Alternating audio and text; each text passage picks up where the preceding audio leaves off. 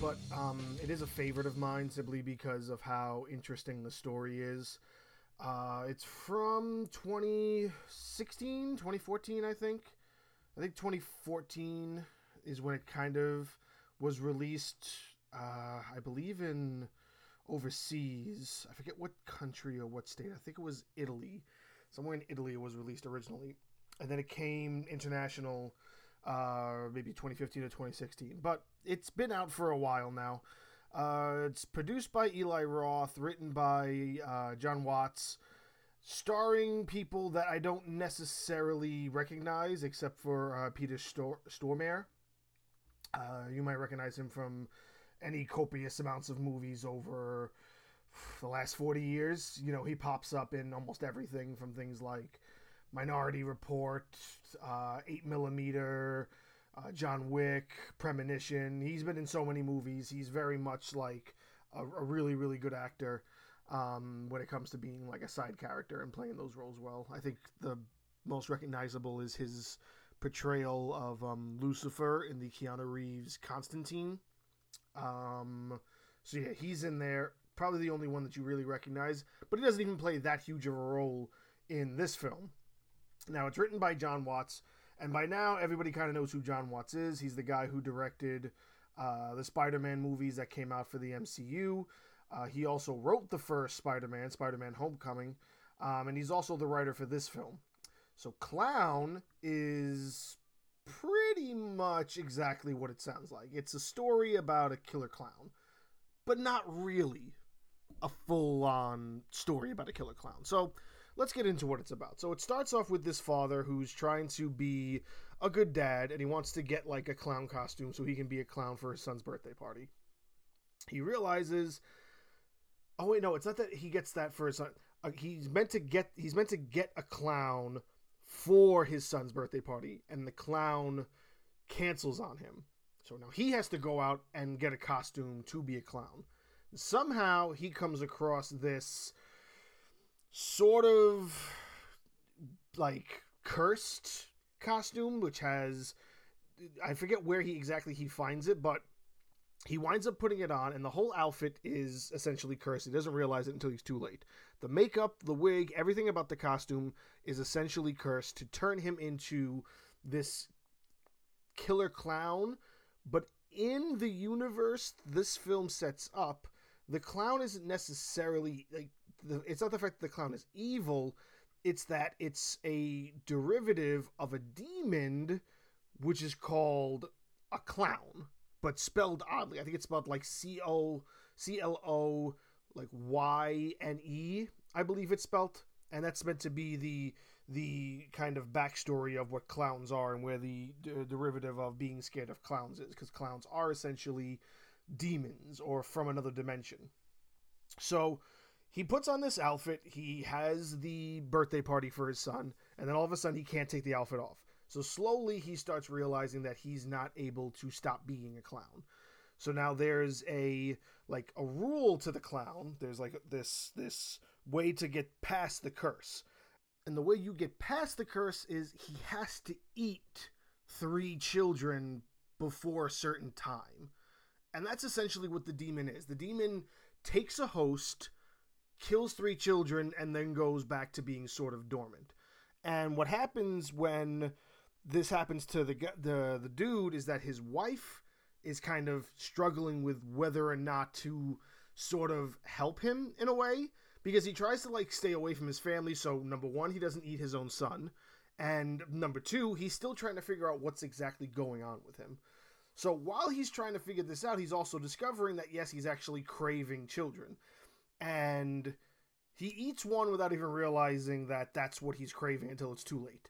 Then the second one he eats, he like sneaks into this like Chuck E. Cheese like place, and then he just like murders a kid in a ball pit, and it causes everything to kind of go crazy. And then the mother shows up. It's this really great scene where the mother shows up and she's talking to the clown, and the clown is like, you know, not having any of her shit. She's like, give me my husband back. What do I have to do? Please, all I want is my husband back. And he's just like, bring me a child. And it's just so good. And this is what you get when you have like good people in like the writing booth. Because again, you got John Watts, who also helped write it. You had Eli Roth, who helped produce it. And these are big names behind it. And it's just upsetting that this film probably didn't get as much recognition as it deserved. Because again, this was a film released overseas and then didn't come over here until years later. But it is still a good film. And I think Eli Roth actually stars in it at some point. I forget where he pops up, but he does pop up. So there's this huge battle that the mother now has within herself to either A, feed him a child, or B, find a way to, like, kill the clown. But in a sense, you kill the clown, you kill the husband. So that's where Peter Stormare comes in, and Peter Stormare comes in, and his character is like this demon clown, you know, like ologist. I don't know how else. Like he's a historian that knows the background and knows the history of the clown. So what he knows is that the only way to kill the clown is you got to kill it by chopping off its head. So she's like, oh well, shit. So I can't save my husband. He's like, not unless you feed it another kid. So she's like, okay, well, fuck. What do I do? So she's battling whether or not to feed it another kid. And there's actually a really good like kind of couple minutes where you see her kind of questioning, you see her kind of almost go for it, but it's not 100% like she's all there for it. And then she just sort of decides, you know what, I can't do this. And then she goes and she fights and kills the clown. And she never gets her husband back, but the clown is now sort of killed. I don't know if there was ever any plans to do a sequel. I'm reading here that there was no plans to do a sequel. However, it does kind of suck to read that this didn't receive the best in ratings-wise. It's got like a 4.5 on like IMDb, and it's got like 46 on Rotten Tomatoes. It's kind of upsetting because I feel like it's actually worth a little bit more than that. Granted, again, this is more than likely B-level rated kind of quality, simply because of the fact that it's an almost comes out of nowhere film. And the only way you would discover this is if you were either A, really into anything that Eli Roth has done, or B, it just kind of floats through your string of friends and somebody came across it because they have an obsession with Eli Roth, or they have an obsession with maybe the production company that pushed it out, which was Dimension Films. Dimension Films pushes out a lot of really, really good horror films. And to me, this is one of them. I think it's a really interesting take on the idea of creating this interesting backstory to something that maybe didn't necessarily need it.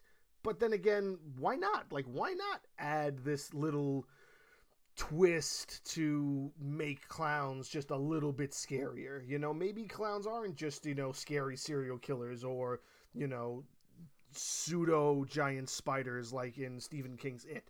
Maybe they could be these demons from the underworld or from another dimension or some kind. And the backstory they give it is really, really intuitive, and it's almost like it's legit. I don't know if it's legit. I don't know if it's just made for the movie. I've never cared to really sit down and look into clown demonology, but it's a really, really good film, and I think it's totally worth it to watch if you've never seen it before. Again, it's been out for a couple of years. I don't know where you could find it right now. Maybe Shudder will have it. Shudder's got a lot of stuff by Eli Roth, but it's really worth it. It's a really good film. I love Clown. I think Clown is probably one of the better quote-unquote killer clown movies of, I would say, the last decade, in my opinion, even though it's probably very highly underrated, and maybe a lot of people will say that Terrifier is more up there, but to me, Terrifier is more kind of gory. I also haven't seen the newest one that's coming out yet, that's come out, but I do plan on, wait, has it come out yet? I know there's a sequel coming out. I don't know if it's come out yet or not, but I do plan on watching it. I actually have to watch the first one again because I don't remember it all that well. But I do believe that because that's still in the level of like, you know, he is still, you know, it's still a killer clown movie to the extent of what killer clown movies are.